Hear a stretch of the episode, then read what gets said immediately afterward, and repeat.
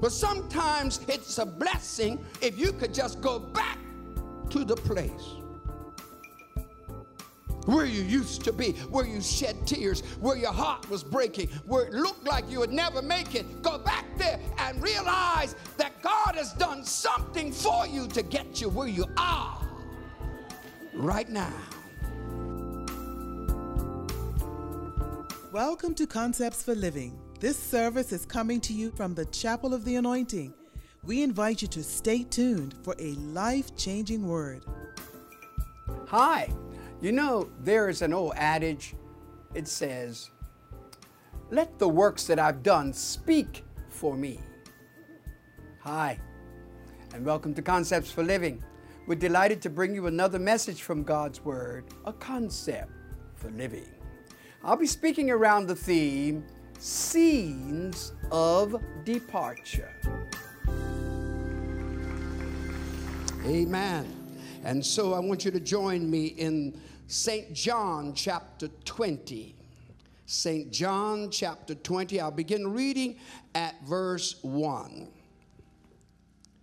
The first day of the week cometh Mary Magdalene early, when it was yet dark, unto the sepulchre, and seeth the stone taken away from the sepulchre. Then she runneth and cometh to Simon Peter and to the other disciple whom Jesus loved, and said unto them, They have taken away the Lord out of the sepulchre, and we know not where they have laid him. Peter therefore went forth, and that other disciple, and came to the sepulchre. So they ran both together. And the other disciple did outrun Peter and came first to the sepulchre. And he stooping down and looking in saw the linen cloths lying. Yet went he not in. Then cometh Simon Peter following him and went into the sepulchre and seeth the linen cloths lie, and the napkin that was about his head not lying with the linen cloths, but wrapped together in a place by itself. Then went in also the other disciple, which came first to the sepulchre, and he saw and believed. For as yet they knew not the scripture that he must rise again from the dead. Then the disciples went away again unto their own home.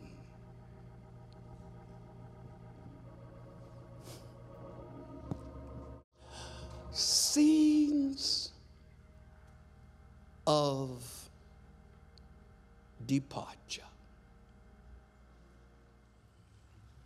a scene that really speaks the fact that you used to be there, but are no longer there. The scene that proclaims he was here, but he is risen, like he said. You and I have a tendency to make resolutions at the ending of one year and at the doorway of another one. We speak about things that we plan to do, things that we hope to get done, things that we kind of convince people by resolution that we will do when the time comes.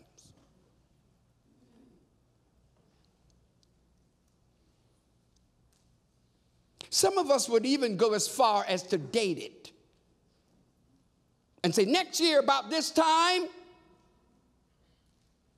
this is what's going to happen. And some of us really mean it, but what we end up doing is saying something that when the time comes, we never do. God, if you just give me that promotion, I promise you I'll begin to pay my tithes. Lord, if you just give me this house, I, I promise you that I'll be more hospitable and caring of other people and doing what I can to make their lives more comfortable. Lord, if you'll let me do it. And by the way, I've been, I have a weight problem, and, and, and uh, uh, uh, uh I'm going to decree today that next year, this time, I will lose. Da, da, da, da, da, da, da. But when the time comes, we're still carrying it. No signs left behind to say that is what was, or that's where he was, that's where I was. But look at me now. It's important for us to understand that it will be worth it to take some time to fold a napkin on your past and say it's there, only to say, I used to be here. Oh, you ain't gonna get this. But I'm not here any longer. It's important for us to get this message because we, we, you know, we tend to repeat the same thing over and over again every year. Behaviors, attitudes, spirits, involvements, connections, things, and places where we know we ought not to be. And we predict we won't be there no longer, but we still end up there. Stay with me. I want you to get a message today from this word that I hope will change you, and folk, you won't even have to open your mouth, but folk will see stuff behind you that knows that's where they used to be. That's how they used to be. That's what they have done in the past. But thanks be to God, like the angelic proclamation gave it, He is not here. He's risen as he said. So let's get into it. And, I think this is what the man by the name of Liddon, Henry Liddon, a great preacher, put it this way. He said, quote, without faith in the resurrection of Jesus Christ from the dead, serious Christianity is impossible. There are places that we shun.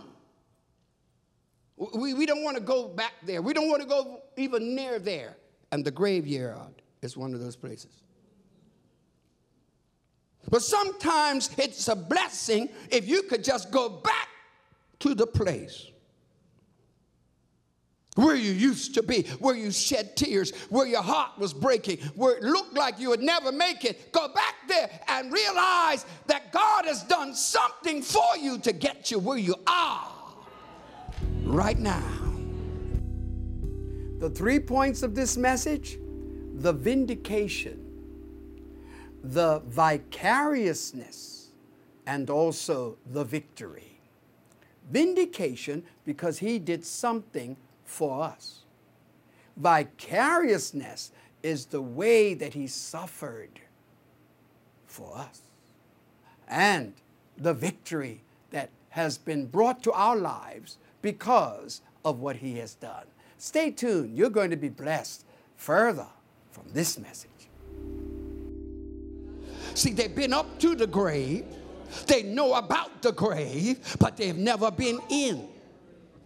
You got to go in to get the full message. You got to go in. Somebody has just been out here praising all on the outside. Have you been in? Do you know anything about a personal experience? Have you been in there? Have you picked up what it's like to go into the very presence of? Uh, so, uh, so he went in, and after he went in, then comes John. After Peter and he sees what Peter saw and more. There's more. We have been too satisfied with just a partial view. We want the whole, we need to get the whole message. Are you with me?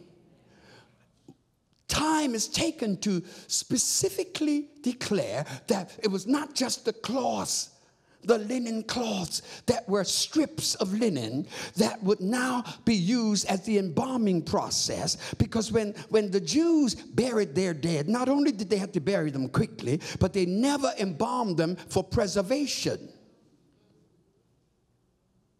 they embalmed not for preservation but they embalmed to control the odor There's another message in there about cremation because Jews were not permitted to cremate. There was an honor in letting the body slowly go back to the earth from whence it came. The journey back to the fathers was not to be interrupted to the extent that it would go some speedy process. So they took a sense of pride in that it's going. It's going, it's going. But they control the odor with the spices and the perfumes.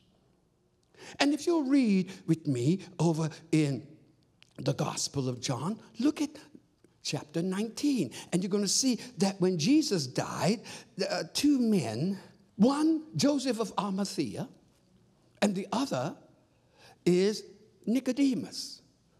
They took the body of Jesus after permission was granted by Pilate for them to have it. And as they took the body, if you, if you just look there for, for a moment and, and, and see with me there in chapter 19, you're going to see, and after this, Joseph of Arimathea, being a disciple of Jesus, but how? Secretly, which means he was a secret disciple.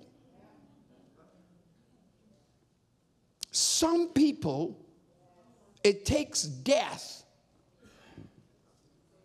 for them to go public.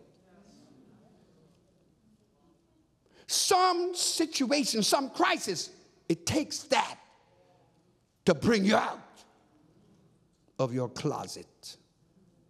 Watch this. Now, notice this. the Jews he thought if he would have come out early would have done something to him and plus he was very wealthy and had position and all like that right and then it goes on down and says and they came and they spoke with pilate besought him that is he pleaded with him that we may get the body of jesus got it and now notice with me in verse 39 it says and there came also nicodemus you remember him he's the man that didn't want any public spectacle he didn't want the public to know that he was seeking Jesus, so he went in the night. He was also a secret disciple. Birds of a feather flock together. These bedfellows are now with Jesus, and they come and they bring a mixture of myrrh and aloes. See verse 39? And it was about a hundred pound weight. In other words, they brought a very expensive process. They got the best perfume. They had the best myrrh. They fixed it up and they would rub it all over the body. And then they would take the body and wind it up in linen cloths.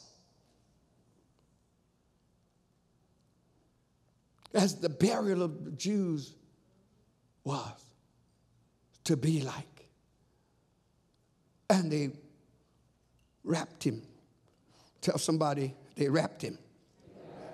They bound him in linen cloths and spices put all in between. And then the perfume. All of this is being done. And he's laid in the brand new grave of Joseph of Arimathea.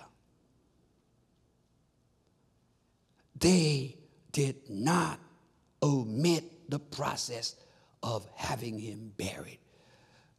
Pilate would have never agreed to put soldiers before an empty grave. It was bad enough that he put soldiers to guard a dead man. Pilate would never have done that. put a seal on it. But now we know that no man took him. He got up. I reiterate, he got up. I reiterate, he got up. And just as sure as he got up, then you and I have a chance of getting up.